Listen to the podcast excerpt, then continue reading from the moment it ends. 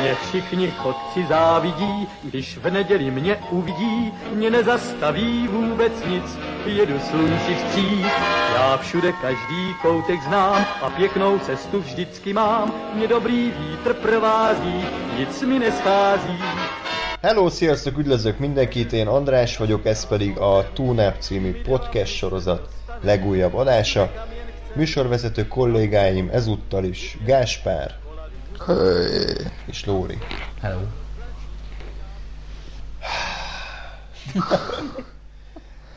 Sötét 50 árnyalata című fantasztikus filmről fogunk nektek most beszámolni.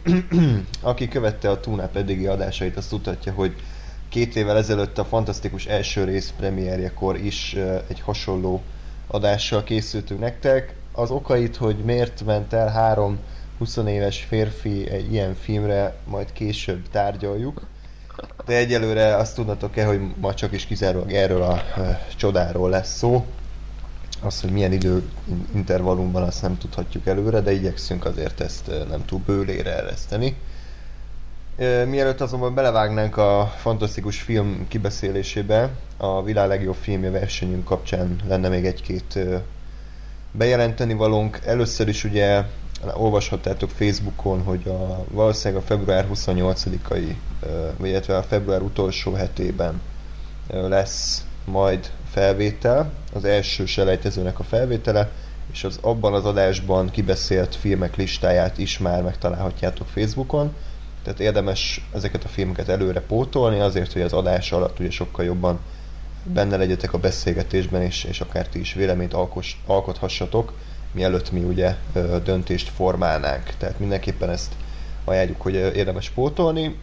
Ami még fontos, hogy az adás után pedig, amint azt említettem, egy szavazás fog, fog majd felkerülni, szintén Facebookra, ahol kiválaszthatjátok a kiesett filmek közül azt az egyet, amit ö, tovább juttathattok a következő fordulóba. Ez azért fontos elmondani, mert, mert sokan szerintem még mindig nem követnek minket Facebookon, egyébként nem hibáztatom őket, mert igazából nem. Sok érdemi információt eddig nem láthattatok, de, de azt gondolom, hogy ez a legegyszerűbb módja ennek a játéknak a, a levezénylésére, úgyhogy arra kérném azokat a hallgatókat, akik még nem tették meg, azok mindenképpen a, látogassák majd meg az oldalunkat ö, sűrűn, hiszen, ö, hiszen ott lesznek ezek a, ezek a frissítések. Még egy fontos dolog maradt pedig, hogy sajnos egy film diszkvalifikálva lett a listáról, amit nagyon sajnálunk, hiszen mi, költ, mi költük be ezt a filmet. Ez pedig a tégla, sajnos. Hát úgy döntöttünk, hogy, hogy egy ilyen mosléknak nincs helye. Ne, de mondd el a valósokát, mert páratlanul jött ki a létszám, és tehát ugye há- hárman nem tudnak versenyezni egy, egy párharcban, Igen. úgyhogy ezért mi önhatalmulag gondoltuk, hogy megszivatjuk magunkat, és újra megnézetjük magunkkal a téglát. Ha már voltatok olyan kedvesek, és kommentben ezt jeleztétek, hogy milyen vicces lenne, ha...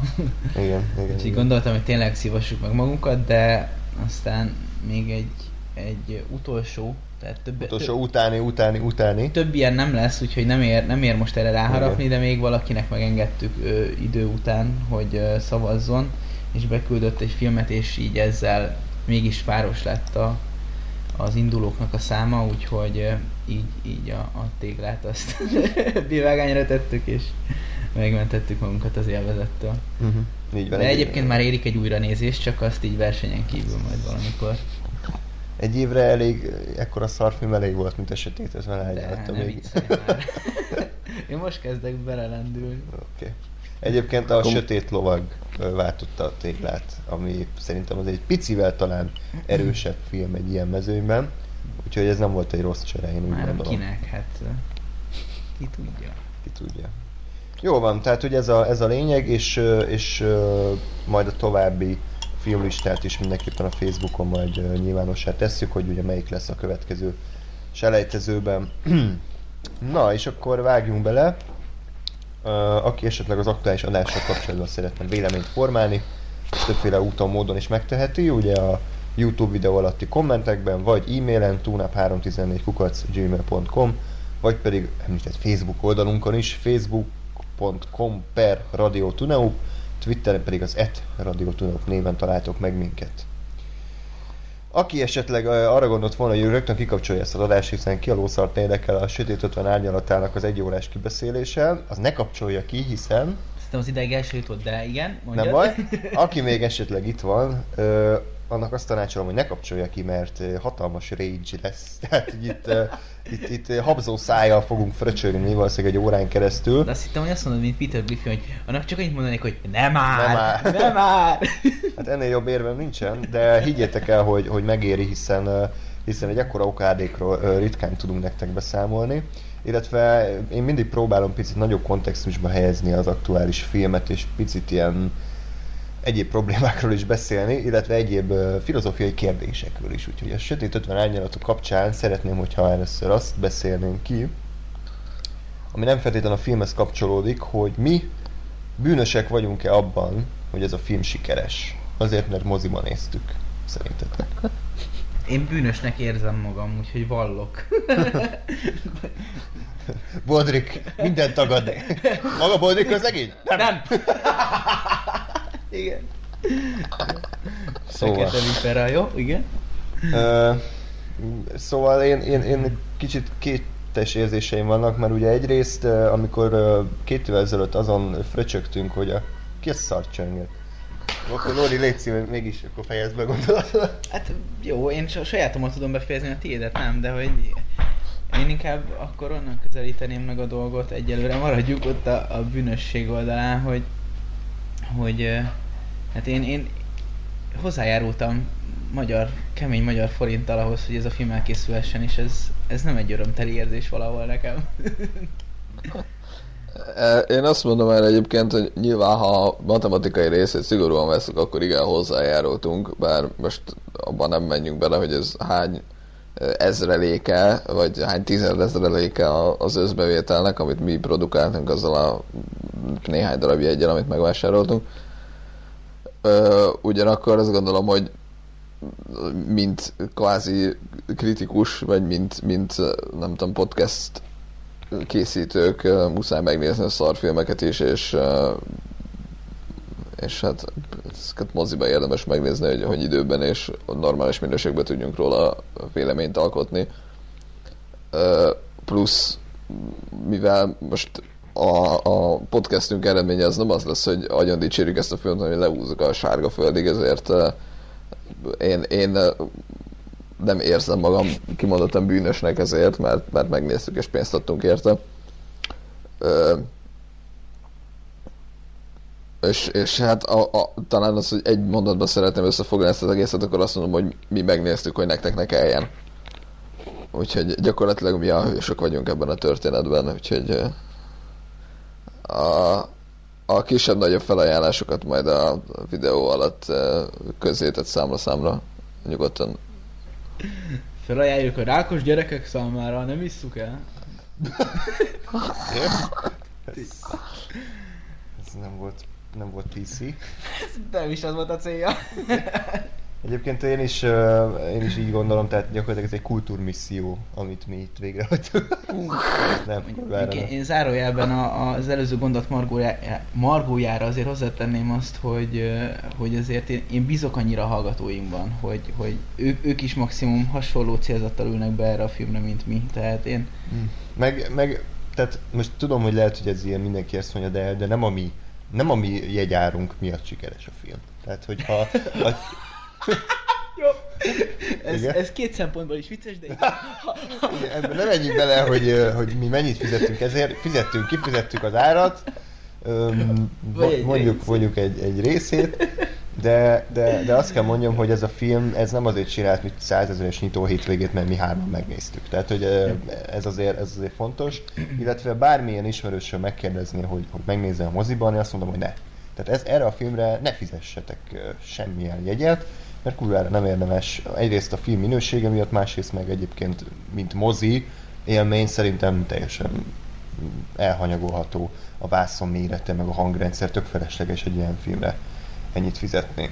Nem? Úgyhogy, úgyhogy nagyjából ez ennyi. Szóval aki amiatt ugat, hogy ő, miért, miért fikázzátok, a, hogy, hogy ennyien nézték meg a filmet moziban, hogy az első rész minden idők legnagyobb nyitó hétvégét produkálta Magyarországon, hogy, hogy ebben mi is bűnösök vagyunk-e. Én nem érzem magam bűnösnek, mert, mert mert megnéztem én, de tíz embernek mondtam, hogy ne nézze meg, tehát hogy még így is pozitív. A közösségi élmény, tehát amikor a, a pillanat, amikor egy ocsmány, aljadék, szar, igazi, uh, igazi ilyen lombikban megkomponált szarpoénon nevet a környezeted, és te szégyelled magad ez miatt, hogy ugyanazt a, az oxigént szívod, amit ők, na az megfizethetetlen. Így van, így van.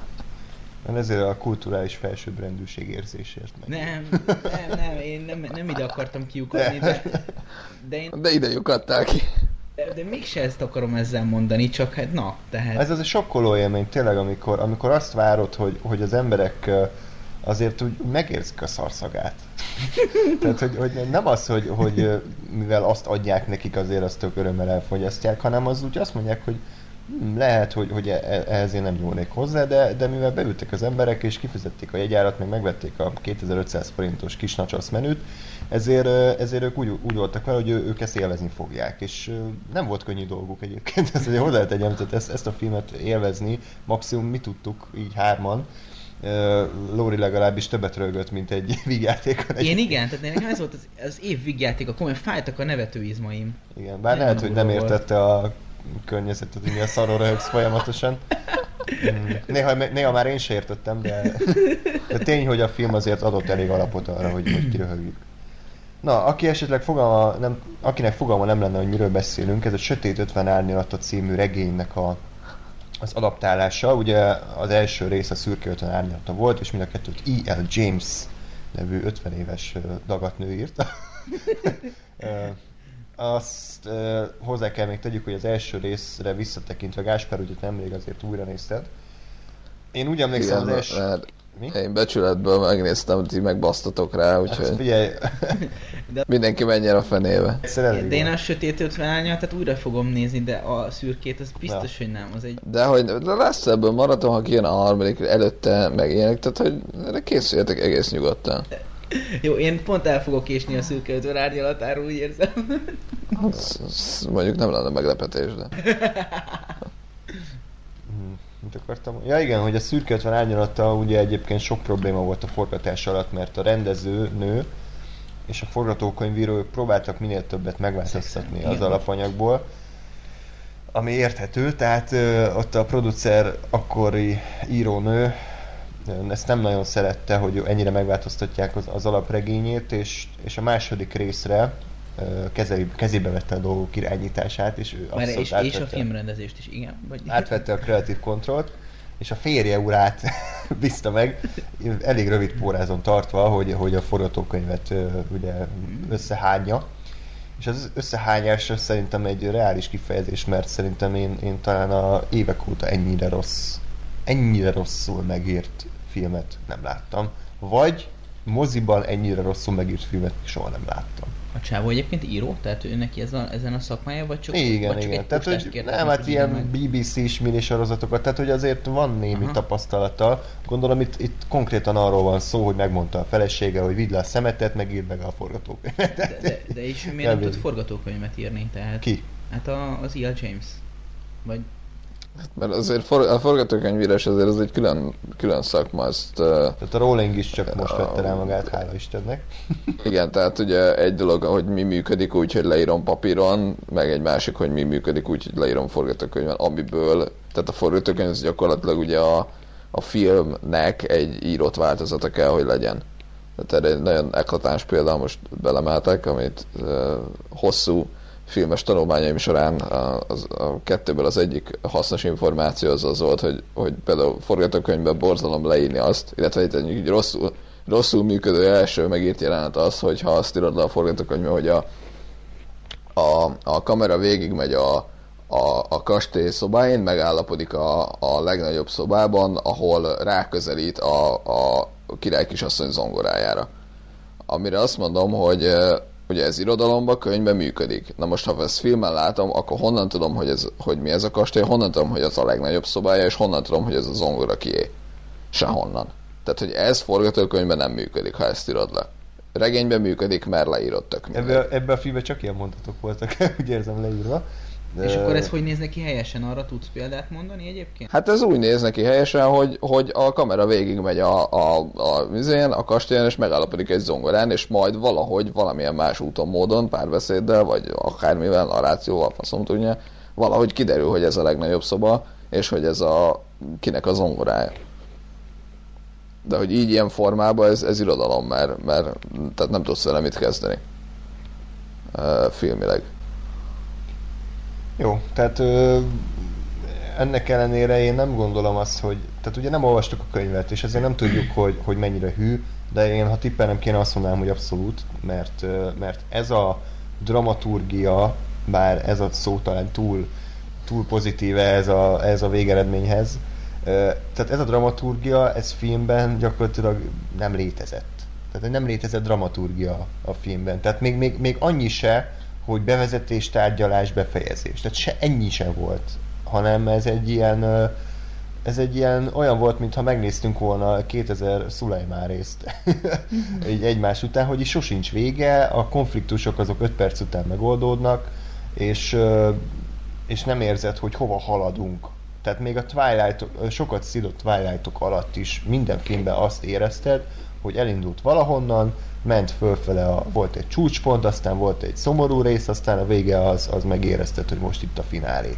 Na most ennél a filmnél ez egy ilyen végtelen történet volt, nem? Tehát a, a vége előtt 20 perce odabögtem a Lórihoz, hogy, hogy ennek valaha vége lesz. Tehát, hogy egyszerűen nem értettem, hogy, hogy, hogy, hogy, hogy mi, mi fele haladunk. Mert a problémák, ugye előjött a gonosz főnök figurája, előjött az a, a kör, a szamara, aki néz, meg előjött a... Kör szamara.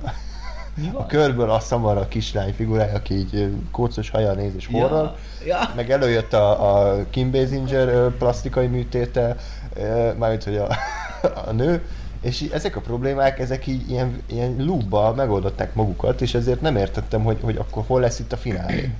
Hát nem is az volt a baj, hogy megoldották magukat, hanem ezek nem voltak problémák. É, tehát én, én azt éreztem, hogy, hogy a trailer alapján, meg amit én elképzeltem, hogy majd ez mi lesz, azért itt, itt az volt, hogy hú, jön a gonosz csávó, aki, vagy hát nem tudtuk, hogy gonosz, de hogy jön a csávó, aki majd valahogy a, a mégiscsak a vetétársa lesz a Christiannek valamilyen módon, meg jön a, a Kim Basinger, akiről meg nyilván előre tudható lett, hogy kit, kit fog játszani sztori szinten, és hogy ő majd meg ott azzal okoz problémákat, hogy na most akkor, akkor a, a Christian visszafelé, a, a korábbi kvázi kapcsolata felé megy el, vagy marad az Anánál, vagy mi van, de, de hogy mindezekből semmi nem, nem történt, mert ezek a karakterek megjelentek, volt öt percük, volt egy ilyen egymondatos áll konfliktus, aztán ez valahogy nagyon szar módon megoldódott, és aztán ezek eltűntek.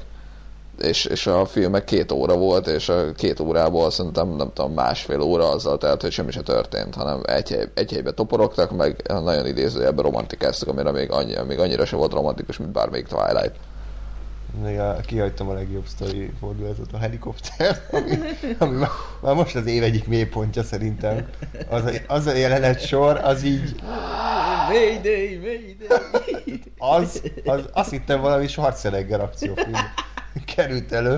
De nem, valahogy elkusoltatta még a nőt is, arra emlékszel, hogy Jaj. Két sipánkkal, sipánkkal felette, hogy miért zuhanunk le kussolj, vagy valami Tehát, ilyesmi. Azt hittem, az valami álomjelenet, vagy nem, nem értettem, hogy jó, mindegy. És kicsi... aztán besétál az ajtón, egy kicsi karcolás, tehát így lezuhannak most egy, a, egy, egy, erdő közepén.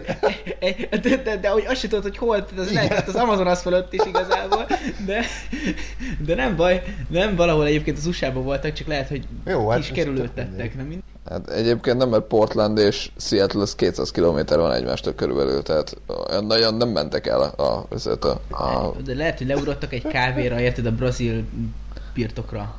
De nem ugrott, de ezzel a néven nem ugrott le sehova, Christian. Hát de pont, hogy leugrott csak Na várjátok, kicsit... helikopterrel együtt. Nem, leesett, nem ugrott, nem mindegy. Várjátok, aki nem látta a filmet, kicsit szedjük össze, mert már szétestünk, de egyébként annyira jó lesz a dramaturgiája ennek az adásnak, mint a filmnek tehát, hogy képzeljétek el azt a jelenetet, hogy, hogy így a semmiből, tehát mit tudom én, éppen dugtak egyet a Christian meg az Anna, aztán Christian elutazik valahova, hova? Portland? Po- Portlandba tárgyalni. És akkor XO, XO, meg ilyeneket SMS-eznek egymással, nagyon jó. És egyszer csak a semmiből bejön egy jelenet, ahol Christian meg egy fekanő egy helikopterben 200-al megy, és így berobban az egyik hajtómű, és így, így elkezdenek zuhanni, és így visítani, hogy jaj, jaj, jaj, Christian meg, Mayday, Mayday! E, majd, majd látjuk, hogy ilyen akció jelenetben, hogy így zuhannak le. És így ennyi. És akkor így mit néztem, hogy most az álom jelent, a Christian azt mondja, hogy valami Schwarzenegger akciófilmbe került, vagy, vagy kimaradt egy tekercsa filmből. Tehát, hogy így semmi, tehát annyi sem volt, hogy ők, mit tudom, meg kijöttek egy tárgyalásról, bejöttek a helikopterbe, egymásra néztek, elindul a helikopter, és akkor mutatja a kamera, hogy hú, ott valami műszer meghibásodott, de semmi. Az tehát, a rendezői változatban. Ja, bocs, igen. Tehát, hogy így egyszerűen az semmiből előjön, oké, okay, vágás, és a hatos híradó, vagy nem tudom mi hol, Igen. így az egész világon azt nézik, hogy Christian Grey lezuhant a helikopterével. Igen. Név és szerint, aki tudjuk jól, hogy jó vezető, ezt, tehát igen, igen. Ez, mindenki tudta, nem? Igen, Christian igen, Grey jól vezet helikopter. És akkor így az összes karakter ugyanabban a szobába összegyűlik, nem tudjuk miért, és akkor mindenki ilyen könnyes szemmel néző. Jaj, Christian, Christian. Aztán azt is bemondják a híradóba, hogy a négernőt megtalálták, de a Christian eltűnt. De, de hogy? Tehát amikor... Tényleg? Hogy? Igen. Ki, ki, ki zuhant menet közben a helikopterből, vagy mi a fasz? Nem, annyira haza akart menni, hogy ő elindult, meg hogy... se várta a csapatokat. Igen, és, és, e- és a mélypontja az egész jelenetnek az, hogy mindenki nézi ugye a híradót, majd bejön. Hiányoztam? És így bejön, mint valami Rambó 4-be, ilyen, ilyen uh, szakadt, szakadt pólóba, ilyen kis korbos arccal, és így mi a fasz? De ez is csak picit kormos, tehát nem ám úgy, mint a Looney Tunes-ban, amikor fölrobban valakinek a feje, nem, tiszta nem. korom az egész. Kicsit nem. kormos. Ennyi. És aztán izé, jaj, Anna, nyugodj meg, nem történt semmi, semmi baj jaj, nincs. Christian. Amikor már azt hittem, hogy örökre elbeszélek, nincs hogy örökre. és, és így, ez így a valóságban hogy nézett ki? Tehát, hogy ő menet közben kiugrott a, a helikopterből, a négernőt hagyta lezuhanni, majd, majd ilyen Bear Grylls módjára ott ette a saját izé, vagy itta a saját pisáját, meg ott elkezdett vadászni az erdőbe, vagy haza, hazabuszozott? Tehát, hogy a Christian az így hogy jutott haza? De várjál, lehet, hogy a hitelkártyája nem volt nála, akkor hogy, hogy akkor tarhált pénzt? Tehát, igen, igen, igen, igen. Ne arra, hogy hozzá akarok jutni a szerelmemhez, adnál 50 dolcsit? Hát lehet, hogy a harmadik rész az, az arról fog szólni, hogy mi történt a helikopterből eset után. Na, ö... Nem, egyébként, tehát, hogy csak egy minimális szinten próbáljuk meg a filmet ö, egyébként formában önteni, ez vár... kb. miről jó, szólt. Csak, Bocsánat, csak mert... Ez, ez így lesz, Igen? csak először a Gásper, mint dramaturgia és filmszakértő véleményet kérdezném, hogy szerinted ez, a helikopteres rész, ez így mi volt? Ez egy nagyon jó kérdés, amire nem tudok válaszolni, ugyanis de, tehát a legnagyobb baj ezzel az egésszel az nem az volt, hogy borzalmasan volt kivitelezve, hanem az, hogy semmire nem futott ki. Tehát ugye majd mindjárt elemezzük, hogy mi történt egyébként a filmen, nem sok minden, de hogy, de hogy ugye ennek a, az egész uh, helikopteres lezuhanós uh, eseménysornak nem volt semmiféle kihatása a, a, a cselekményre. Ugye egy, egy uh, fordulat, vagy egy, egy megoldás lehetett volna az, hogy, hogy spoiler, spoiler, Christian egyébként megkérte a, a Alának a kezét, és ha azt mondom, hogy mondjuk a, ugye az Anna vonakodik, és, és a Christian lezuhan, visszatér, és az, a, és az Anna emiatt mondja, hogy úristen túlélte, akkor igent mondok, arra akkor azt mondom, hogy ennek az egésznek nagyon bénán, de volt valami célja. Tehát ha legközelebb na, na. meg akarsz kérni egy lány kezét, akkor előtte zuhanj a helikoptered, de... Igen, ha, ha, ha, ha, ha gondolkodik, és nem akar azonnal igent mondani, akkor le kell zuhanni a helikopterre, és akkor minden megvan olcsó megoldás az, hogy a parlamentről ugrasz le, vagy... És... Nem, hát akkor nem tudom, előtt a hetes busz, vagy van. Az az olcsó megoldás. Na de a lényeg a lényeg, hogy, hogy ez nem így volt, mert ugye az egész nagy romantikus uh, izéje a, a, a történetnek az, hogy a, a, a válasz a, a, erre a kérdés, hogy hozzám a feleségem, már ott volt, tehát a, odaadta azon előre, és már a válasz fixen igen volt. Hogy mi nem tudtunk nyilván, de hogy, de hogy nem változtatott semmit tehát a Christian teljesen ugyanaz volt, az Anna teljesen ugyanaz volt, és ennek az egész eseménysornak az égvilágon semmi értelme nem volt. Nem tudom, maximum az lehetett a cél, hogy egy kicsit izgulj, hogy jaj, úristen, meghal-e a Christian, vagy lesz valami baja, nyilván nem lesz semmi baja, tehát ez a világ legnagyobb hülyesége volt, és, és egyébként az a, az a remek ebben az egészben, hogy ha tényleg, tehát ez a, ez a a tankönyvű példája a, a filmes epizódnak, hogyha fogod ezt az egészet, ahogy van, és kiemeled a filmből, az égvilágon semmi nem változtat. Tehát ugyanaz a film, 20 perccel rövidebb. Hát ez a rossz filmes epizód, mert a jó filmes epizód ugye elvileg a karaktereket mélyítené, de hát itt, uh, itt ugye al- alapból egy olyan mélységű karakterek voltak, mint egy pocsolya Tehát ö, ezt... Sokat mondtál. Igen, igen. Abban vannak zöld szemes ostorosok, úgyhogy ez... Ostoros a filmben is. Na jó, akkor ö, térjünk rá általánosságban erre a filmre. Ugye az első rész úgy ért véget, hogy ö, a nagy hardcore ö, BDSM ö, szexfilm, amiben az volt a hardcore, hogy egy ö, kis ö, por- porolóval ott lesikálta a fenekét, meg hármat rácsapott. Ö, úgy, úgy ért véget, hogy az, hogy az Anna az szembenézett Christian valódi ínyével, és, és ezt nem, nem tudta ezt feldolgozni, hogy az ő szívszerelme, akit egyébként nem tudjuk, hogy miért szeret, azon kívül, hogy gazdag és szép, nem tudta feldolgozni, hogy a szívszerelme az egy ilyen erőszakos állat, és azt élvezi, hogyha ő neki fáj, és ezért úgy jött vége a filmnek, hogy ott hagyta, szakítottak a Christiannel. Hát ezzel szerződést bontottak, tehát... Ja, igen, igen. Igen, a szerződést bontottak, és úgy jött vége, hogy be, beszállt a liftbe, és akkor Anastasia, Christian, és így be, bezárodott a liftajtó. És akkor ugye Egyébként, bocsánat, felteszem a kérdést, eh, ha emlékeztek rá, eh, ugye, ugye ez a filmnek majdnem a vége, hogy Anastasia Christian lift ajtó. Eh, És én úgy emlékeztem, hogy ez a film vége, de, és lehet, hogy a moziba ez volt, de most új, újra néztem, és uh, itt a, a, a hazai, vagy mi ez, az otthoni verzióban volt még ezután egy ilyen nagyon tré montázs, uh, valami szarzenére egy ilyen, ilyen nagyon fájt mindenkinek, és az Anna ott otthon rosszul érezte magát, meg a Christian ott izé tenget-lenget, és semmi nem volt az egész, nem tudom, volt másfél perc. Csak hogy ez, ez volt a moziban is? nem emlékszem, lehet kitörölte az agyam. Az enyém is. Jó, hát Jó, mert semmi. Én sem emlékeztem, de, de ha nem volt, akkor ezt így hozzácsapták a, a nem tudom, a rendezői változat, hogy még ott nagyon, nagyon rossz neki, és így néztem, hogy vajon mi történik. Jó, egyébként ebbe a sötét ötvány kb. 15 zenés montázs volt, és egyik se ért egy fabatkát se. Ú, de zenék, na mindegy. Ú, az is ilyen, ah, Ah, ilyen Igen, jó, igen, de maradjunk a történetnél. Music először. FM best of. Még az se. Fúj, Na jó, igen. szóval és akkor ez alapján, ugye az első rész vége alapján arra következtethetnénk, hogy itt arról lesz szó a második részben, hogy az Anastasia és a Christian az próbál a saját kapcsolatát picit kibontani, hogy ők, hogy ők valóban összeillenek-e, tud-e a Christian változni, tud-e az Anna változni, és, és ők egy pár lehetnek-e azon kívül, hogy, hogy néha dugnak. És uh, ugye én tényleg arra gondoltam, hogy mert mondjuk az Edwardnak a Bella se azért két perc után jött össze, hanem ott, ott azért voltak hosszú egymásra nézések, meg fáramászások, tehát hogy, ez így azért ott jobban ki volt dolgozva. Ő, de ők tizenévesek, itt meg 20 évesek, tehát azért Bár minőségi a, különbség. az Anne az úgy néz ki, mint valami 45 éves kémia tanár néha ezzel a, ezzel a frizurával. Szóval...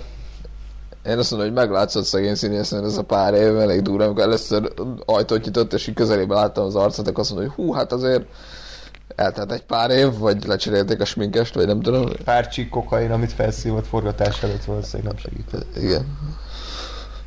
Jó, szóval, és akkor mondtam, tehát, hogy én arra számítottam, hogy ez egy hosszas ilyen, ilyen karakterépít, bocsánat, tehát, hogy, hogy a szereplők beszélgetnek majd egymással, ami alapján ugye ők fejlődni fognak. Na most ebből az lett, hogy a film elkezdődik, és 10 perc után már dugnak. Várjál, várjál. Én, én nagyon fontos alapkövet tennék. Ez, ez, ez magyarázat mindarra, hogy én miért szerettem annyira ezt a filmet. Az, hogy bejön a stúdiologó, és utána a következő jelenetben egy gyerek van az asztal alatt, ő sipítozás a konyhában, anyuka összeesik, és hogyha minden igaz, apuka így, áh, így benéz mérgesen a, az asztal alá. Ez hivatott ábrázolni azt, hogy a, az 5 éves vagy x éves Christian az, az miért, egy, miért egy barom. Tehát miért, miért lett egy szadista állat, mert szar volt a családi háttere, és akkor hirtelen utána belecsapódunk oda, hogy "Í- Istenem, már nyomolunk az Anna, az Anna felé, és mit tudom én. De mindegy, tehát ez a, ez a jelenet, az, hogy stúdiologó után egyből már pff, kész, izé, mekkora a családi dráma, meg mit te.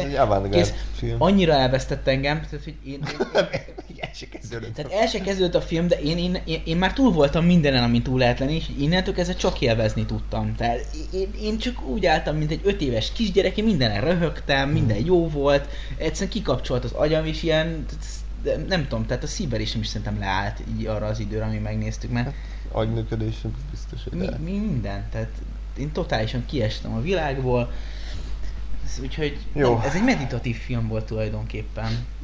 Szóval ö, még gyorsan felvázolom a sztorit. Utána meg elmondjuk általánosságban, hogy mit gondoltunk a, a filmről. Tehát ugye ez az... Na, tehát hogy erről szól, hogy, hogy ők 10 perc után dugnak, és, és, és a problémák azok magukat megoldják, mert az Anna megkéri a Christian hogy változzon, és a Christian változik. És ennyi. ennyivel megvan oldva a probléma. Soha többet nem kerül elő az a, az a gond, hogy, a, hogy erősebben odaüt, vagy, vagy, vagy, vagy túl durva játékszereket használt. Tehát semmi. Az első résznek az egész konfliktusa az megoldódott annyival, hogy Léci Christian változ meg. Ja, oké. Okay. ennyi, ennyire megvan oldva.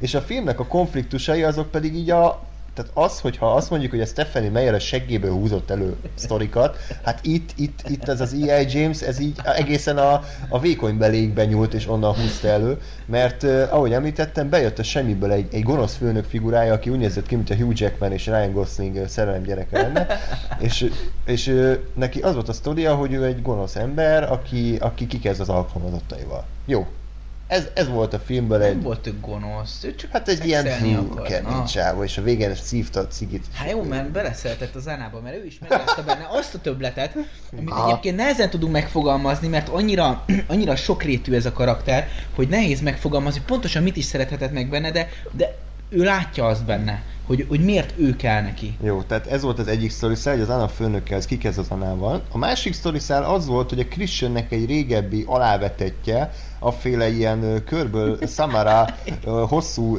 zsíros, fekete hajjal feltűnik random helyeken is néz, majd vágás is eltűnik, és az az így tudod, így, így mint a szar horrorokban. A harmadik sztoriszál az pedig a Kim Basinger által játszott Elena figurája, aki ugye a christian beavatta ebbe az egész uh, szadomazó világba, ő feltűnik, és akkor ő így ilyen, már amennyire a, az arc mimikája engedi, így csúnyán néz a, a, az Anára, hogy hú, hát a, a Christian az nem tud szeretni, és hogy hiába próbál megváltoztatni, ő olyan lesz, amilyen blablabla. Bla, bla.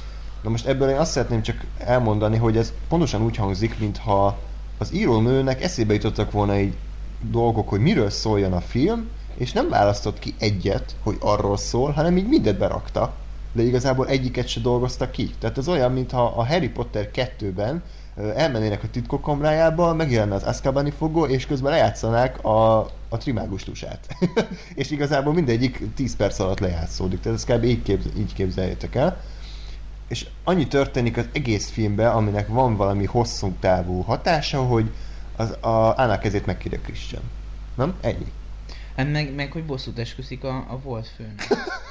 és ez is a, ez a barátok közben a legszarabb ilyen filmes megoldás, hogy így lefotózta a, a iPhone-jával a, kép, a képüket a házban, egyébként egy órával korábban, és akkor tudtam, hogy ez a csáv mert csak nem, neki van ilyen hátranyalt szőke haja, és a filmnek úgy van vége, hogy Anna és Christian nézik a tűzijátékot, néha minden happy, és a háttérben a gonosz fekete ballonkabátos szívja a cigit, fogja a képet, ugye, mert azt, azt muszáj volt kinyomtatnia. Tehát a... De miért nem a mobiltelefonján? Hát mert egy iPhone nem égetsz ki cigivel, tehát azért lehet, hogy bosszú, meg minden, de azért az iPhone-odat nem fogod kiégetni cigivel. Tudod, először Samsungja volt, de ez magától felgyulladt. De pont csak az a rész, ahol a Christian feje volt, így ott lángolt. Ja, tényleg képzeld el, hogy, hogy fogja a fényképet, és a Samsungjával gyújtja fel. Szóval uh, úgy van vége a főnek, hogy fogja a képet, és a cigi fejével csak a Christiannek az arcképét kiégeti, és akkor ő bosszút esküszik. Mert egyébként ugye az a sztori, hogy ő kikezdett az Anával, a Christian meg kibaszta. De várjál, és akkor a beházasodik a bacsátban, mi nem is az övé, tehát elveszi a, a pót anyukáját, meg pót apukáját is. Ő, ő, ő, mit, mit tervez? Tehát, Micsoda az... gyerekkora lehetett. Jó, szóval ez a, ez a sztori. Ugye ennyi tör... Ja, meg volt a helikopteres rész, amit nem értünk. Gáspár, neked összességében hogy tetszett a film? Első részhez képest jobb volt-e, kevésbé jó szórakoztató volt-e? Érezted-e a, a váltást a Creative Garden? Ilyenek.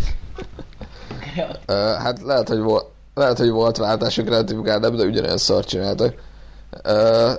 Én összességében úgy voltam, hogy az első felét a filmnek azt egy kicsit, kicsit hosszadalmasan, unalmasnak találtam nagyon-nagyon egy helyben toporgás volt, ugye kicsit ilyen középső rész hangulat, hogy, hogy ugye már nem az alapkonfliktus van, hogy ugye ez, hogy a Christian ilyen, az a meg olyan, és hogy nem igazán élenek össze, de mégis.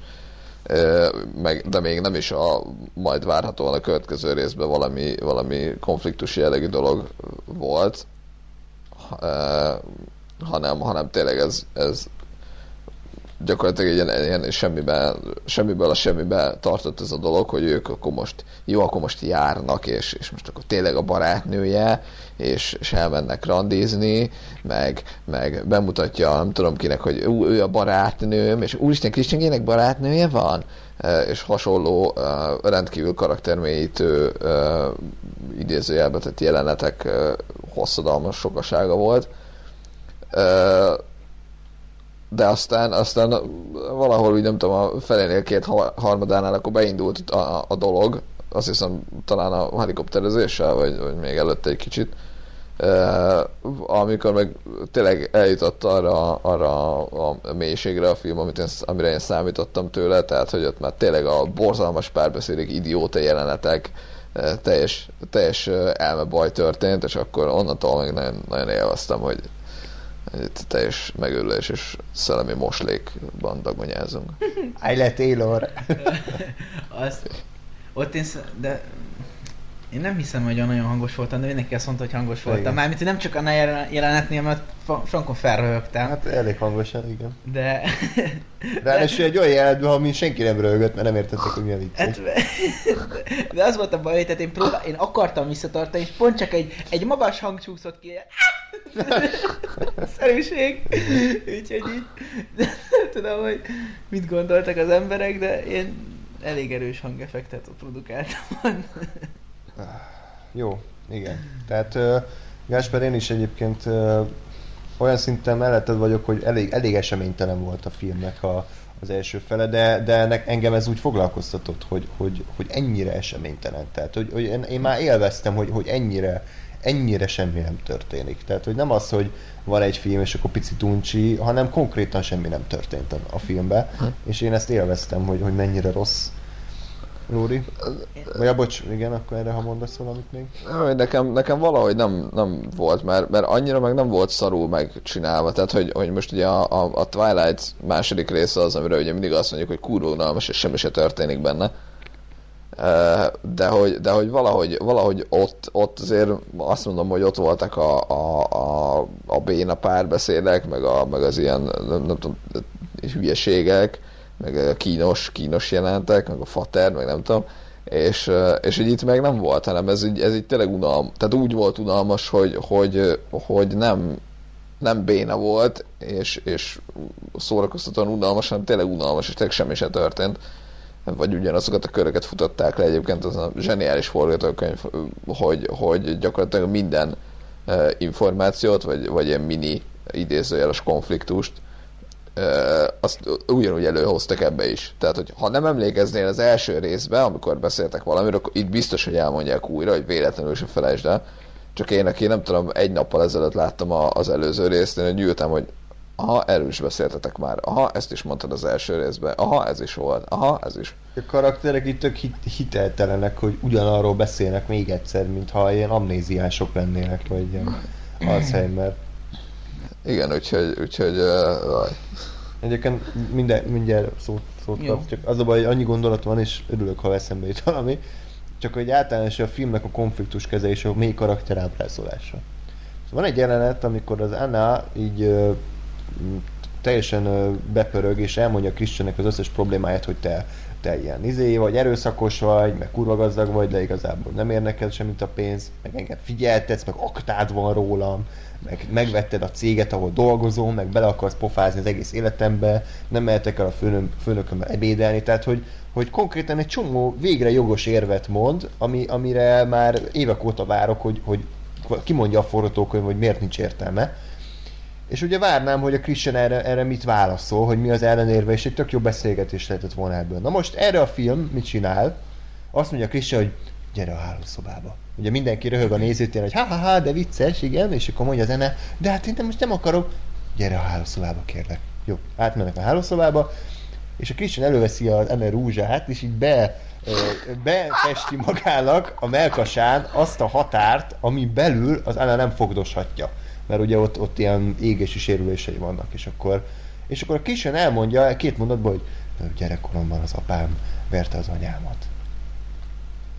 És utána dugnak. és meg van oldva. Tehát a tíz jogos problémára, amit felvetett az Anna, a Christian semmit nem mondott, hanem elővette egy teljesen új témát, erre az Anna meg dugott vele.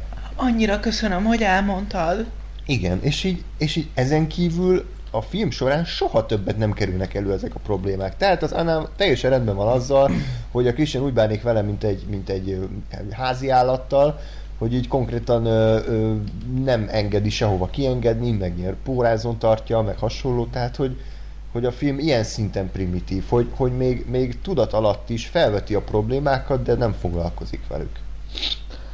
Nekem ezzel az a legnagyobb problémám egyébként, amit mi fejtegettünk a film után, hogy hogy nagyon sok minden ebből a, e, ezekből a problémákból béna módon megmagyarázható azzal, hogy de hát szerelmesek. És hogy ugye, hogy a Christian azért változik, mert nagyon szereti a zanát, a zana azért uh, fogad, fogadja el egyes uh, dolgait a Christiannek, mert, mert szerelmes belé. Csak ez a probléma, hogy, hogy fogalmam sincs, hogy miért. Tehát uh, egyáltalán tehát a karakterek önmagukban nincsenek elmélyítve, tehát nem, nem ismerem őket, és, és az egymással való viszonyuk sincs ö, kidolgozva semmilyen módon, ö, és, és, és egyszerűen hiányzik az, hogy ők miért szeretik egymást. Mert, mert tehát ha, ha meg lenne az, hogy, hogy, hogy ezt értem, akkor, akkor egy csomó mindent tényleg el tudnék fogadni, hogy jó, igen, az egy, ez egy romantikus gondolat, hogy, hogy annyira szeretem ezt a másik embert, hogy, hogy még annak ellenére is, hogy nem tudom, ilyen meg olyan defektusai vannak, képes vagyok ezt elfogadni, vagy képes vagyok érte megváltozni. De, de ha ez hiányzik, mert ők azért szerelmesek, mert azt mondják, vagy nem is, meg ki sem mondják kb, de mondjuk persze ki mondják, de hogy, de hogy nem is erőteljesen érezteti ezt a film, hanem úgy össze kell raknom, hogy ja, hogy amúgy ők szerelmesek, azért van ez. Az, az egy nagyon nagyon alapjaiban öli meg ezt az egész uh, történetet. Hát igen, és, és, és tényleg tehát gondoljunk már bele, hogy, hogy, hogy ezek az összes jelenetükben vagy dugtak, vagy veszekedtek, vagy a Christian a múltját mesélte, vagy hajókáztak, meg nem tudom, mindenféle étterembe jártak, tehát hogy... Az egyébként mennyire, mennyire borzasztó volt, hogy tehát hogyha 500-al mennek egy autópályán és közben így kerülgetik az autókat, akkor megértem a, azt a nagy pontot, hogy odaadja a kormányt az Anna kezébe, és akkor, hogy úristen, már kicsit elengedtem, most, most már tényleg csak te vezeted a hajót, úristen, és akkor ott elkezd sikítani, hogy úristen, tényleg én vezetem, hogyha ha így nem lenne fél óra, míg a legköz, legközelebbi partot elérik, és, és így érted, addig, addig bárhova kormányozhatja a hajót, akkor se történik semmi baj, akkor így Érted? Akkor lett volna valami súlya az egésznek, de nem, mert legalább fél óra volt még a legközelebbi szigetet vagy partot elérik, aminek frontálisan neki tudnak egyáltalán ütközni, így innentől kezdve semmilyen értelme nem volt annak, hogy úristen, tényleg én irányítom. De ez szimbolikus volt, hogy a Christian, aki mindig irányítani akar, ő most átadta a, a, az irányítást az Anának, és elengedte a kormányt, és megváltozott érte, és most az Anna irányította, még ha, még ha csak egy rövid rövid pillanatig, de akkor is az ő, ő kezében volt az irányítás, és nem a Christianében. Egy, egy, egy olyan hajót irányított, ami fél óráig mehetett volna össze-vissza, nem ütközik neki senkinek. Hát ez aztán hatalmas hogy irányítás átadás volt. Igen. De egyébként ez a szimbolika eszembe sütött, ki fogott rajtam a film. Igen, túl mély volt. Úristen. Túl, túl művészi volt számomra, Lóri. Egyébként ez, ez nekem is átjött, ez a nagy szimbolika, csak nem mertem mondani, mert nem akarom ezt a filmet dicsőíteni. Na de bocsánat, még, még hadd zárjam le a gondolatomat az ő szerelmükkel, hogy, hogy nem létezik. Tehát ez, a, a, az, hogy ez egy nő írta, én ezt nem hiszem el, mert ez egy legszarabb filmes románc, de most nem, tehát még egyszer, vagy dugtak, vagy veszekedtek, vagy a kisen a múltját mondta, vagy valami gazdag ö, helyre vitte el, vagy valami gazdag dolgot csináltak. Tehát, hogy egyetlen egy olyan jelenség volt a filmben, ahol úgy viselkedtek volna, mint egy szerelmes pár. Mert a szerelmes pár a filmben látható szerelmes pár, ez a Facebook, Instagram szerelem, hogy, hogy szelfizünk, meg mutatjuk, hogy milyen jól élünk, meg happy-happy, de ha leültetnénk őket egy szobába, és ne, nem engednénk meg, hogy dugjanak, akkor nem tudnának egymással mit csinálni, mert nincs semmi közös bennük. Nem tudnának beszélgetni, nem tudnának nem tudnák jól érezni magukat. Tehát nem tudom elképzelni, hogy ez a két ember mit tudom, leül megnéz egy sorozatot, vagy, vagy, vagy játszanak valamit. Tehát, hogy nincs, mint párkapcsolat, ez nem működik, és ráadásul erre még a házasságot is ráhúzzák. Tehát ilyen szinten szar szerelmi szállat, én még, én még szerintem mondjuk a twilight is jobb volt. Hát figyelj, az az igazság, hogy én azért nem hibáztatom, és minden mellett egyébként egy alaptézést lefektetnék ha a történet jól lenne megírva, a karakterek, mármint az alapkarakterek, tehát van egy, van egy gyermekkorából fakadóan sérült emberünk, aki, aki torzult szexualitással rendelkezik, és egy, egy, egy olyan ember, aki az szűz volt még mielőtt belement ebbe a kapcsolatba, hogyha jól tudom, ugye? Tehát Igen. akkor egy, egy, egy, egy teljesen normálisan fejlődött ember, aki még ráadásul nem is érintkezett előtte férfival, össz, összekerül, ö, együtt vannak a, a, a, a, a sevelet se nélküled. Tehát ezt egyébként tök jól meg lehetne írni, tök jó dramaturgiai lehetne benne, hogyha ez jól lenne megírva, és nem egy, nem egy ilyen segből el, előrángatott ö, ö, történet lenne ez az egész. De ez, ez egy B-vágány, tehát csak hogy ezzel egyébként lehetett volna kezdeni bármi jót is. A, a problémája ott van szerintem az egész szerelmi szának, hogy, hogy azért tehát hogy mi a szerelem, és most én nem akarom ezt definiálni, hanem csak hogy mi a szerelem, ezzel azért annyira sokan, sokat nem foglalkoznak. Nyilván mi, mindenki kiposztolgatja a random életigazságokat Facebookra, meg mit tudom én mi, amiket uh, papírszövegeken olvasnak, és akkor, akkor rájönnek az élet értelmére, de azért ez ettől sokkal több és, és, és komolyabb téma. És, és egyébként szerintem van egy, van egy olyan fajta tendencia, hogy hogy tehát most nagyon röviden ajánlanék egy, egy, egy előadást, ez Youtube-on elérhető, az a címe, hogy a szerelem biokémiája. Ezt egy egy orvos hölgy adja elő ezt, a, ezt a, az előadást, és röviden arról szól, hogy van öt olyan hormon, ami, ami befolyásolja az emberek szerelmi életét, és akkor itt ebből csak az elsőt emelném ki, ami a feniletilamin, ami a magáért a szerelem érzetért, a, a, azért az érzetért, ami ez a, ez a, ez a euf- euforikus, szerelmes érzés, amit a párkapcsolatok elején éreznek az emberek, ezért felelős. Ez ilyen körülbelül másfél-két évig termelődik az emberi szervezetben, és aztán soha többet nem ugyanabban a párkapcsolatban. És ez, ez, ez egy nagyon erős kábítószer gyakorlatilag, ami, ami mindent elfed és elszínez. Ezt mondja, mondja a köznyelv lila ködnek, meg rózsaszín ködnek, és a lényeg az, hogy, hogy a, a, a párkapcsolatnak ezen szakasza az, az, így, az így ilyen teljesen ilyen random dolgokkal van tele. Itt megmagyarázható egyébként, hogy, hogy ha, ha túlépünk azon, hogy az Anna és a Christian miért szeret egymásba, akkor innentől kezdve az összes többi, az, az a lilaköddel, stb. valóban megmagyarázható, hiszen tehát az agyi működésük az teljesen torzult és befolyásolt egy, egy olyan fajta erős gyakorlatilag kábítószer önti el folyamatosan az agyukat, ami a racionális döntéseket felülírja. Ez nyilván egy idő után elmúlik, és aztán át, átlendülnek a, a racionális oldalra, és akkor majd megkérdezik, hogy tulajdonképpen ki az az ember, akit én eddig szerettem, vagy szeretni próbáltam. Tehát egy idő után eljön ez a pont, de ez még nem az. De szerintem ez a film kontextusában nincs benne. Egyértelműen. Ez csak te magyarázod bele. Nem, ez egyértelműen nincs benne, oda akarok kiukadni, mm. hogy, hogy tehát kérdeztette, hogy mi ez a szerelem, és hogy miért, miért ilyen a szerelem. És szerintem, és így nagyjából itt, itt, itt lyukadunk ki a válasz kérdésére, hogy tehát nagyon sokak fejében ezek nem... Ak- akkor igen. tehát, hogy itt lyukadunk ki oda, hogy, hogy szerintem elég sok ember fejében ez nem feltétlenül tiszta. Tehát nagyon sokaknak e- ez jelenti a szerelmet, holott ez nem a valós szerelem, ez csak egy állapot, ami eljuttat onnan, hogy megismertél valakit oda, hogy, hogy hát ezt most hogy tudom hirtelen jól megfogalmazni, tehát ez az időszak tökéletesen jó arra, hogy, hogy ha, ha valakinek megismered ugye a hibás oldalait is, akkor sem lököd el magadtól, mert, mert van, egy, van egy plusz dolog, ami segít áthidalni ezeket a korai összecsiszolódási folyamatokat. És utána, miután miután már valakit jobban megismertél, utána már a, a személyéhez kötődve sokkal egyszerűbb ezeket később megoldani, mint egy teljesen random ismeretlen embernek, hamarabb mondod azt ugye, hogy jó, hát Coppola, te egy hülye vagy. És tehát, na mindegy, ez, ez lenne a lényege.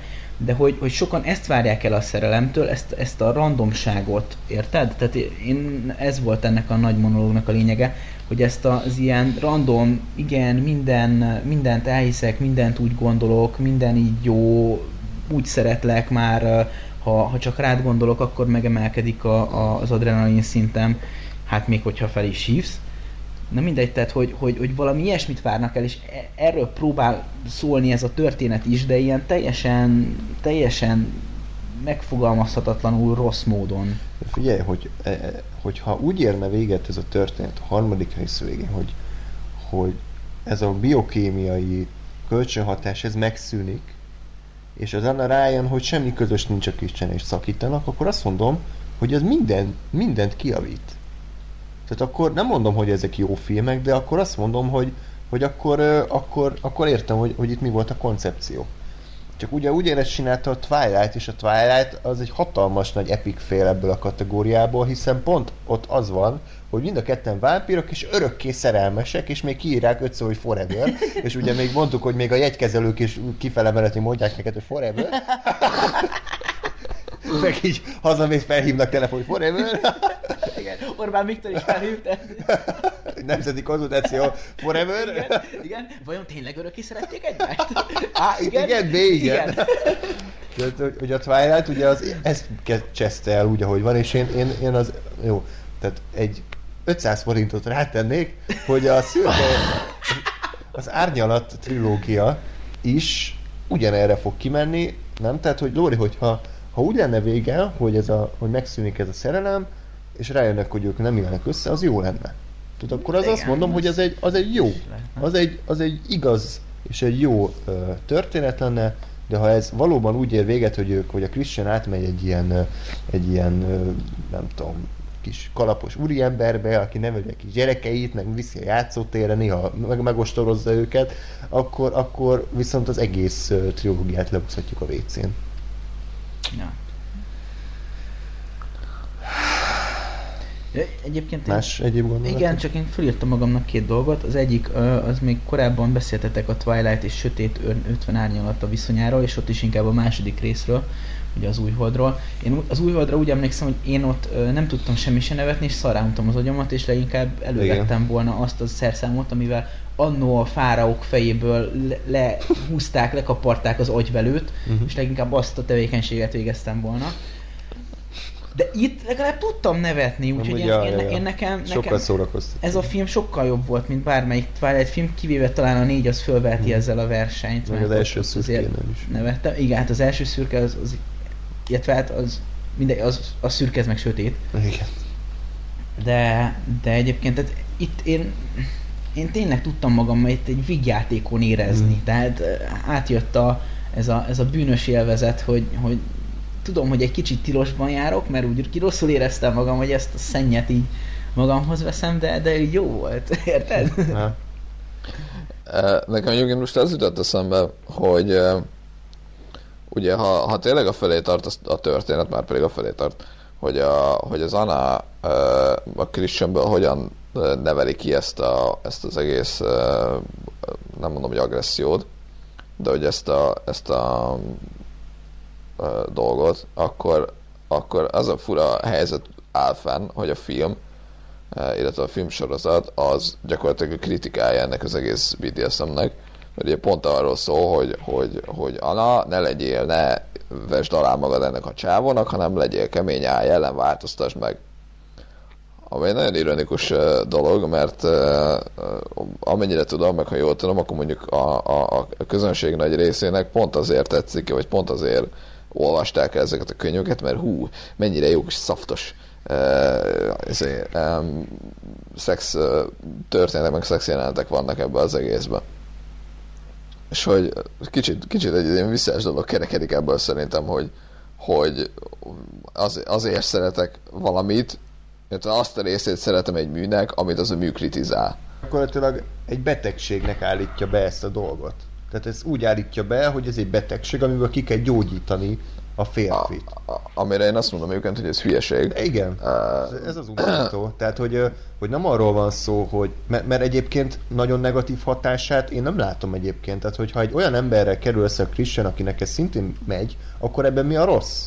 Tehát ők csinálják ezt együtt, kölcsönösen bízzanak egymásban. Csak a, ugye a helyzet a következő. Ő a Christian most önakaratából beleszeretett, illetve nem tudom mennyire önakarat ez, de, de hogy beleszeretett egy lányba, aki viszont nem annyira nyitott erre az oldalra. Aztán kicsit ő is, de, de, de nem úgy, mint, mint, mint az az alá, volt alávetetje, aki egyből letérdelt elé, aki gyakorlatilag, tehát a pitiző kutya lószar hozzá képest.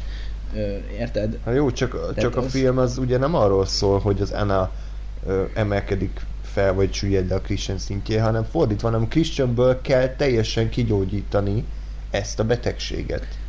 Én, én, én, én nem így értelmezem, egyébként érdekes megközelítés ez, de én inkább úgy értelmezem, hogy, hogy hát összejött ez a helyzet, hogy ők ketten egymásba szerettek, és akkor van ez az adottsága a Christiannek, hogy, amit az, annyi- az Anna nem akar, hogy.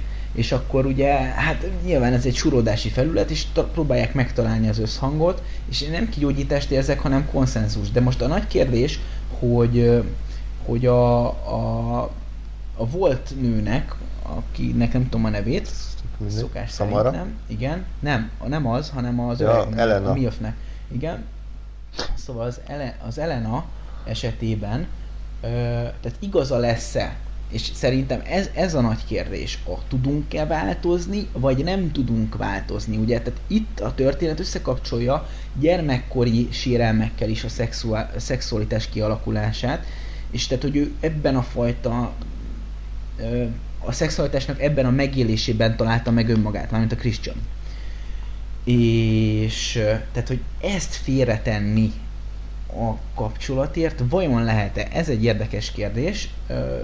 Én, én azon a, az oldalon állok, hogy szerintem az emberek nem annyira változnak, Úgyhogy én inkább azt várnám, tehát reális oldalon a történettől, hogy valahol ez egyszer valamilyen frusztráció formájában ki fog belőle törni, hogy ő azért el van, el van vágva bizonyos dolgoktól. Kérdés, hogy ezt, ezt lehet-e? Tehát, tehát tudatosan lehet magadat kordában tartani egyértelműen, de hogyha amin, am, vannak azok a pontok, és egyébként ez lenne egy nagyon érdekes dolog, vannak azok a pontok, amikor időnként úgy tudod, így próbálod magadat fékezni, mert tudod, hogy ezt nem jól reagálnád le, vagy nem jól csináld, vagy valami, és akkor úgy megy. De van néha, tudod, van, van ez a van, hogy ez a rally, ez rosszul zár, vagy ilyesmi, és tudod, így átcsúsznak dolgok, hogy, hogy, hogy, hogy ilyenek lesznek-e, és hogyha lesznek, milyen eredményük lesz. Ugye teljesen nem fog megváltozni egy ember se. Tehát, hogy ráadásul csettintéssel nem, ahogy a filmben láttuk. Igen. Tehát, hogy bocsánat, most ez lehet ilyen személyes dolog, én is együtt élek már a barátnőmmel másfél éve, és, és nem úgy, tehát hogy nem az volt, hogy mit tudom, valakinek van egy rossz szokása, és akkor megkértem, hogy ne legyen rossz szokása, és neki nem lett rossz szokása, hanem mind a kettőnek vannak rossz szokásai, és ezekkel úgy, úgy, úgy megpróbáltunk együtt élni, megpróbáljuk ezeket úgy visszafogni, nem a másikat idegesíteni. Tehát szerintem ez így működik, és, ö, és ami még eszembe jutott egyébként ezzel, hogy, hogy én továbbra is tartom magam, hogy a film negatívan állítja be ezt a BDSM kultúrát, mert az összes karakter, aki a filmben ezt alkalmazza, az negatív. Tehát ugye a volt barátnő, az Elena, meg gyakorlatilag Christiannek ez az oldala is negatívan van ábrázolva. Mhm. Tehát egyetlen egy pozitív példát sem látunk arra, hogy egyébként ez nem egy ördögtől való dolog. A másik dolog, ami szerintem még nagyon hiányzik a filmből, az, hogy én sose láttam a christian ebben igazán, hogy, hogy ezt ő igazán hogy űzi. Érted? Tehát nem volt egy flashback, amikor mondjuk lehetett volna a volt barátnő, vagy konkrétan mit csináltak.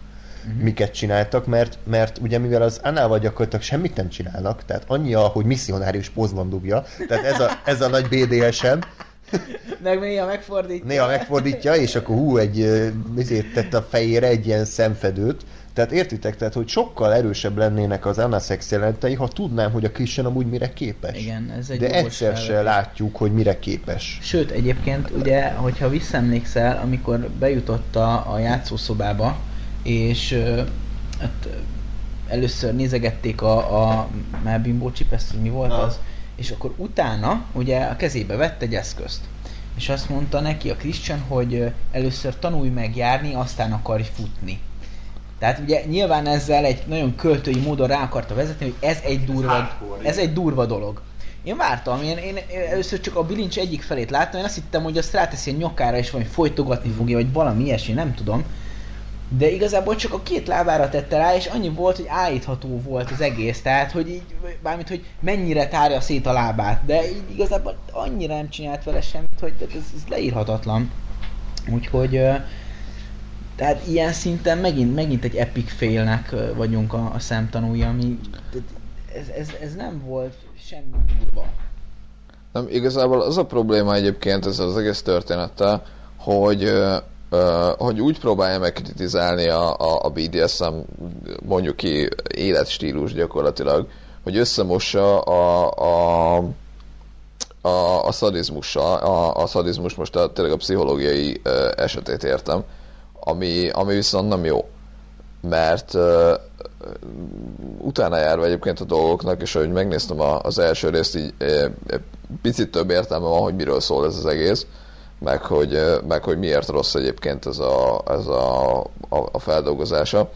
Mert ugye a, a Christian az első részben ugye arra próbálja az Anát rávenni, hogy, hogy egyezzen bele abba, hogy ő az alárendeltje lesz, és ugye az, az életének gyakorlatilag a minden területén a Christian lesz egy ilyen fölötte álló figura. Ez nem azt jelenti egyébként, hogy a Christian az, az kínozni fogja, hanem az azt jelenti, hogy a Christian megmondja neki, hogy jó, most akkor légy szíves ezt csinál, légy szíves azt csinál, és, és egyrészt ugye, tehát van, benne van ez, a, ez az irányító figura, de benne van ugyanakkor egy ilyen védelmező, biztonságot nyújtó dolog is, hogy, hogy, hogy nyilván, ami egyrészt onnan, hogy a, a Christian kurva gazdag, másrészt ugye a, a ennek a szellemi meg érzelmi ö, biztonsága is, hogy, hogy igen, mindig van egy, egy valaki, aki, aki odafigyel rám, aki, akitől lehet kérni, aki, aki megvéd, és ott van, és, és csak rám figyel. Cserébe, ugye, ha én nem tudom, nem azt csinálom, amit mond, akkor megbüntethet. És ugye ennek ez a szerződéses balfaszkodás, amiről az első film szól, ami egyébként továbbra is borzalmas, de, de azt mondom, hogy, hogy ez ugye arról szól, hogy két ember megegyezik, hogy igen, tudom, hogy ezt fogod csinálni, tudom, hogy ezt akarod csinálni, nekem ez oké, okay, én ebbe belemegyek, aláírom a szerződést, így fogunk élni innentől. és ugye ez a, a, a, a következő, vagy a másik oldala, vagy a másik uh, problematika, az egyébként az, hogy a, a Christian az egyébként egy szadista, tehát, hogy ő élvezi azt, hogy ha bánthat nőket, és neki attól jó, amit viszont egyébként csak a második részben mondanak ki effektíve. És, és ugye ez a, ez a, ez a hibás a, a filmnek, gondolom a könyvnek az érvelésében, hogy, hogy ezt a kettőt összemossa, és azt mondja, hogy, hogy tehát, hogy, a, hogy ez az egész azért elítélendő, mert a Christian szadista, és nem az egész BDSM életmódot kéne elítélni, csak a könyv az a, a, a, szadi, a Christian pszichológiai szadizmusán keresztül ítéli el a BDSM-et, holott a kettőnek egymásra semmi köze. Tehát nyilván, jó, nyilván azt mondom, hogy, hogy uh, kell egy uh, különleges, vagy egy, egy mondjuk inkább azt, hogy szokatlan uh, uh, hozzáállás mindkét fél részéről, hogy azt mond, hogy hogy jó, én, én domináns vagyok, vagy azt szeretnék lenni feléd, és hogy a másik fél meg azt mondja, hogy jó, oké, én, nekem meg ezzel nincs gondom, és, és jó, oké, legyen mindig az, amit te mondasz, de, de hogy ez az egész, ez nem alapvetően arról szól, hogy a másikat bántani akarja, hanem arról szól, hogy ez, ez egy ö, életvitel, életstílus, életmód, kapcsolati, nem tudom, opció, ami, amivel nincs gond, mert mondom arról szól, hogy mindketten beleegyeznek, és oké a dolog. Csak hogy, csak hogy mondom, tehát hogy, hogy itt meg úgy van eladva, hogy, hogy, hogy a christian a BDSM-ből kell kinevelni, és hogy az a rossz, holott nem, a Krisztinek a szadizmus a rossz. Aminek meg ez semmi köze. Ja. Ja. Igen, tehát hogy nagyon sok ponton hibázik ez a film, tehát rosszak a karakterek ugye, rossz a karakterek közti szerelmi szál, rossz a dramaturgia, rosszak a szexjelenetek, rossz a színészi játék, az se volt túl jó, nem? Így nem volt annyira rettenetesen rossz, de igazából a Christiannek így az arcából így semmilyen érzelmet nem tudtam kiszedni. Tehát nem, nem értettem. Hát néha borostás volt. ja, amúgy nem értettem. Nem, a, hát ő nagyjából azt az arcát vágta, hogy I'm rich motherfucker, tehát így... Igen. Egyébként e- ez tök jó, hogy említetted, az első filmben, jól emlékszem, hogy nem volt borostás, itt meg az volt. Aha. Hát a Gáspár a- láttad, de... Igen? Az első filmben szerintem végig izé volt, végig uh, uh, clean shave, tehát rendesen meg volt borotválva. A, itt ugye hát volt, hogy egy picit ilyen olyan jó angol kifejezéseket tudok erre, ilyen five o'clock shadow, tehát egy picit, picit sötét volt, meg volt, amikor effektíve majdnem szakállas volt, amit, amit teljesen nem értettem, hogy itt most mi történt, hogy elfelejtett megborotválkozni. Mi a fene van? Ami egyébként azért vicces, mert ha, mert ha megnézed a christian mint karaktert, akkor mondjuk ő szerintem kurvára az, aki mindig, mindig ugyanúgy. Tehát, hogy nincs, nincs olyan, hogy ám nem volt kedve megborotválkozni. Nem tudom, én csak ezen agyaltam, ez egy apróság, csak hogy a, a trendek megjelenése a filmen, és most a trend alatt a divatot értem. És tehát, hogy, hogy, hogy ugye pár évvel ezelőtt, amikor még forgatták, tehát nagyjából akkor tehát kezdett bejönni ö, igazán dominánsan ez a, ez a szakát hordunk történet, de most már abszolút így, tehát tényleg így, illetve a borosta, mint olyan, hogy, hogy valaki mondjuk borosta vágót használ, Igen. és hogy Én. igen, tehát hogy, hogy fixen ugyanúgy néz ki, az tök jó. Mindegy, csak hogy ö, igazából én már régóta próbálom definiálni magamban a, a, a, a divat mikéntjét, és nem tudom, ez én egy Lóri, indulásom előtt két percet, de Igen. kezdél ilyen divat mikéntje nem, nem, nem, nem, nem, ezt, ezt, ezt én egy uh, hallgató játéknak gondoltam, hogy uh, segítsétek már nekem, és felvettem a kérdést, és kommentben egyébként uh, várnék válaszokat, mert én ezt fejtegettem már magamban egy ideje, és mégpedig a, a lényege a következő. Tehát, ugye elvileg az lenne egy ideális helyzet, hogyha az embernek mondjuk így valamikorra, mondjuk talán 20 évek közepére kialakulna egy, egy egyénisége, én ez vagyok, én így jelenek meg, ez külsőre, belsőre így, így van.